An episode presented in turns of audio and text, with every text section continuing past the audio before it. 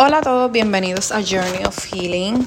Eh, durante las pasadas semanas les he estado hablando un poco del tiempo a solas, del amor propio y quería hablarles un poquito de, de, los pensamientos porque creo que va en la línea, ¿verdad? Del autocuidado, del amor propio, de ese tiempo a solas, de los pensamientos que salen en ese tiempo a solas. Así que el título para el tema de hoy sería ¿Cuánto poder le das a aquello que te daña?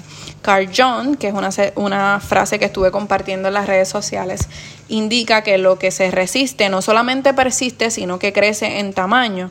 Asimismo pasa con aquellas áreas débiles, con aquellos pensamientos negativos, comportamientos tóxicos, ¿verdad? Mientras más nos enfoquemos en esto, en el daño que nos causa, en esmerarnos en, en mejorarlo, más fuerza toman, ¿verdad? Porque en vez de, de echarlos a un lado tal vez o analizarlos en un momento dado y luego soltar, nos quedamos con ellos ahí pegados, pegados, dándole pensamiento, dándole mente, dándole mente y lo que hacemos es enfocarnos en el problema en vez de enfocarnos en buscar la solución. Muchos dirán que son estúpidos, que cómo puedo arreglar algo ignorándolo o echándolo para un lado, no que debo trabajarlo. No es que lo ignores, que lo eches a un lado, pero sí que no te obsesiones por repararlo, ¿verdad? Porque muchas veces le damos demasiado espacio en nuestra mente a esto y realmente no vamos hacia ningún lado, no, no tenemos una solución. Una vez reconocido, es necesario abrazarlo, aceptarlo y entender que es parte de nosotros para luego poderlo trabajar, ¿verdad? Mientras no lleguemos a ese paso, primero de reconocer el problema, luego de aceptarlo, y entender que es parte de nosotros no vamos a poder trabajarlo, ¿verdad? Porque es como todo va a la par, es como tenemos unos pasitos que seguir, aunque pensemos que podemos brincarlo, la realidad es que no.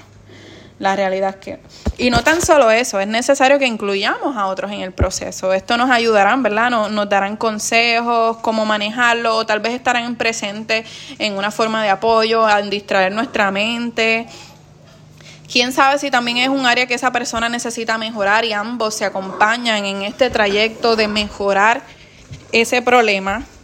Así que es parte de todo esto, ¿verdad? Somos seres sociales y como seres sociales necesitamos de otros también.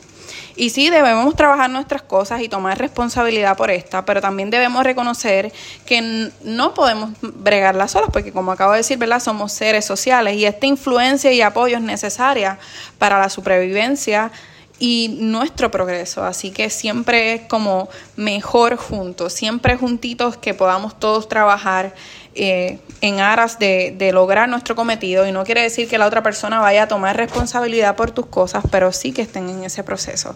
Así que espero que les haya gustado este corto podcast y nada, continuamos compartiendo. Saben que cualquier duda o pregunta me pueden escribir a través de las redes sociales. Un abrazo.